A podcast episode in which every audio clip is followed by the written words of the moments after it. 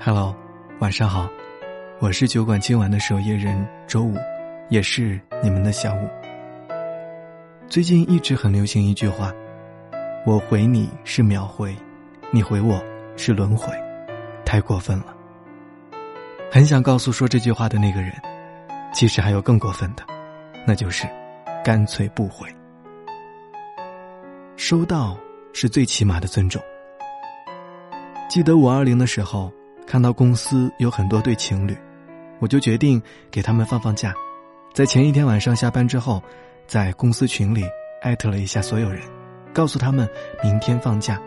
说完，过了快半个小时，群里都没有人理我。我怕他们开了群消息免打扰，不知道这个消息，于是我又艾特了一次，收到请扣一。结果呢，还是没有人理我。没收到回复，我就觉得他们不知道这个消息，明天又会跑来公司上班。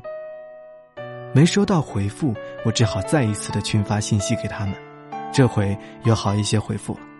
虽然大部分人只是回的一个一，我心里也舒服多了，起码大家都知道了。还有一些人没有回复，我就给同事小黄打了一个电话，让他联系一下这些人，告诉他们明天放假。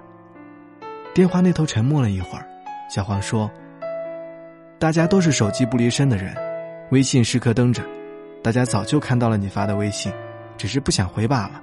要回你的人早回你了。”我愣了一下。是啊，现在大家都是手机不离身，要回，早就回了。回一个信息，到底有多难呢？就算发个一。你只需要摁一下键盘，再摁一下发送，十秒的时间都不用。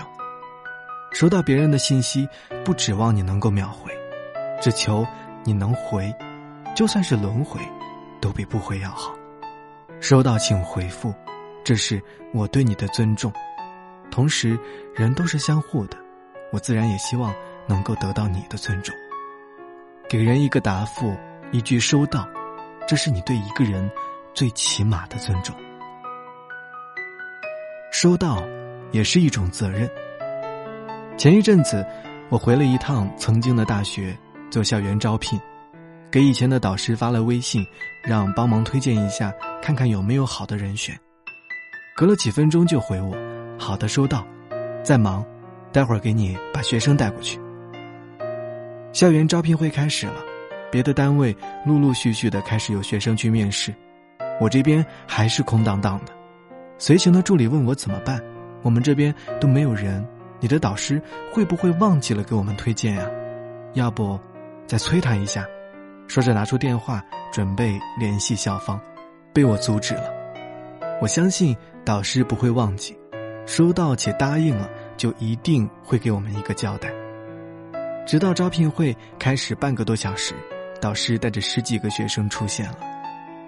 收到不仅是一种尊重，同时也是一种责任，一种精神。收到请回复，见人品。不知道你们有没有借给过别人钱？记得我刚大学毕业的时候，当时有两个室友找我借了钱，一千块左右。他们说是要回家买车票，钱不够先借着，到家了就还。那一千块钱是我大学时省吃俭用存了两个月的生活费省下来的，打算给自己换一部手机。大学四年的感情，我觉得也是可以相信的，于是就借出去了。可后来却发现，还是我太天真。在他们上了火车以后，给他们发了一个短信：“注意安全，到家了跟我说一声。”我很快就收到了其中一个人的回复。而另一个人，我至今都没有收到。其中一个人回去了以后，立马给我回了信息：“你到家，钱第二天转给你，谢谢啦。”接着过了一天，就把钱给我转过来了。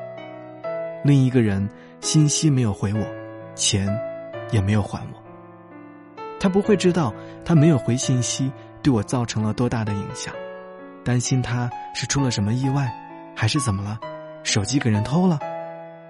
之后有一次同学聚会，他们两个没来，听另一个室友说起了他们，收到信息回复了我的那一位，自己开了一间公司，公司做得很大，因为很多人都信任他；而断掉了联系的那一位，开了一个工厂，不怎么守信用，经常忽悠人，没几个月就倒闭了，在老家到处欠钱，东躲西藏，过了好一段时间，现在在一间拉面店做服务员。有的时候要看一个人的人品，其实并不难，就看他收到信息会不会回复就可以知道。收到回复意味着尊重，也意味着责任，更加意味着人品。成大事的人大多都具有一种品质，那就是收到会回复。收到给人一个回复，真的不难。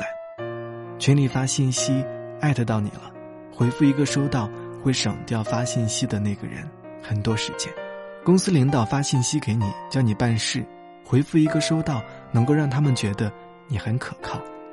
父母发信息跟你问候，简简单单的一个收到，能够给他们莫大的安全感。朋友之间相约，回复一个信息，就算是否定的也好，也能够让你们的关系不会因为没有联系而断掉。别人借了钱给你，找你的时候。给别人一个回复，给别人一个肯定的日期，能够让他们更加的信任你。有一种尊重，叫做收到请回复；有一种责任，叫做收到请回复；有一种人品，叫做收到请回复。深夜是睡着的人梦里谁在等候迷途的你？你要是醒来该有多好？看看此刻窗外熄灭的人群，我不想这样惊扰了你。只是你睡去，我该怎么陪你？画满在你脸上的轮廓，谁会记得你捕捉声色的表情？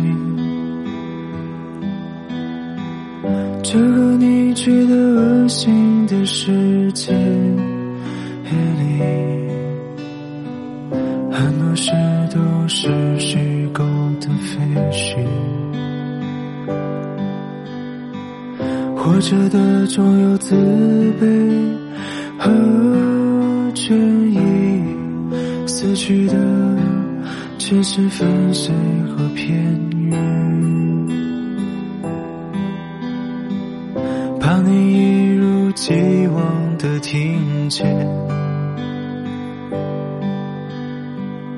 写满诗歌在撕裂的风里。让我陪你在梦里哭泣和你去，昨日里沉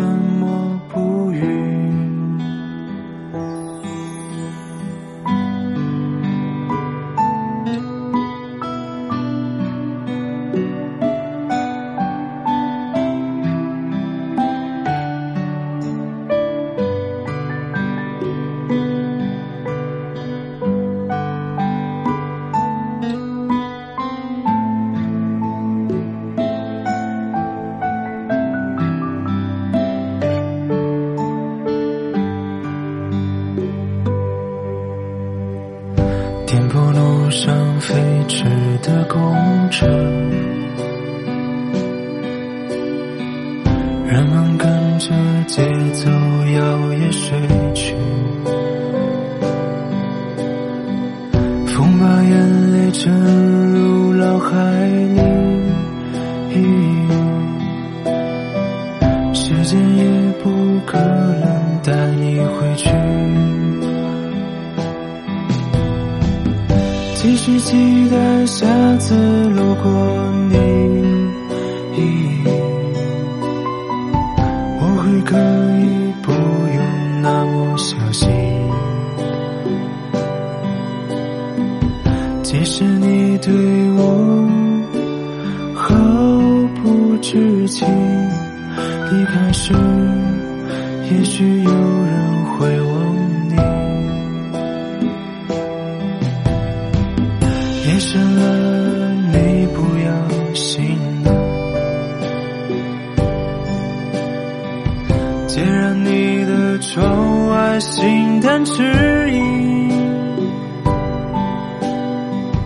不用理会我说的这些言语，我想说的。这里是一个人的小小酒馆，期待着有一天你也能带着心底的故事如约光临。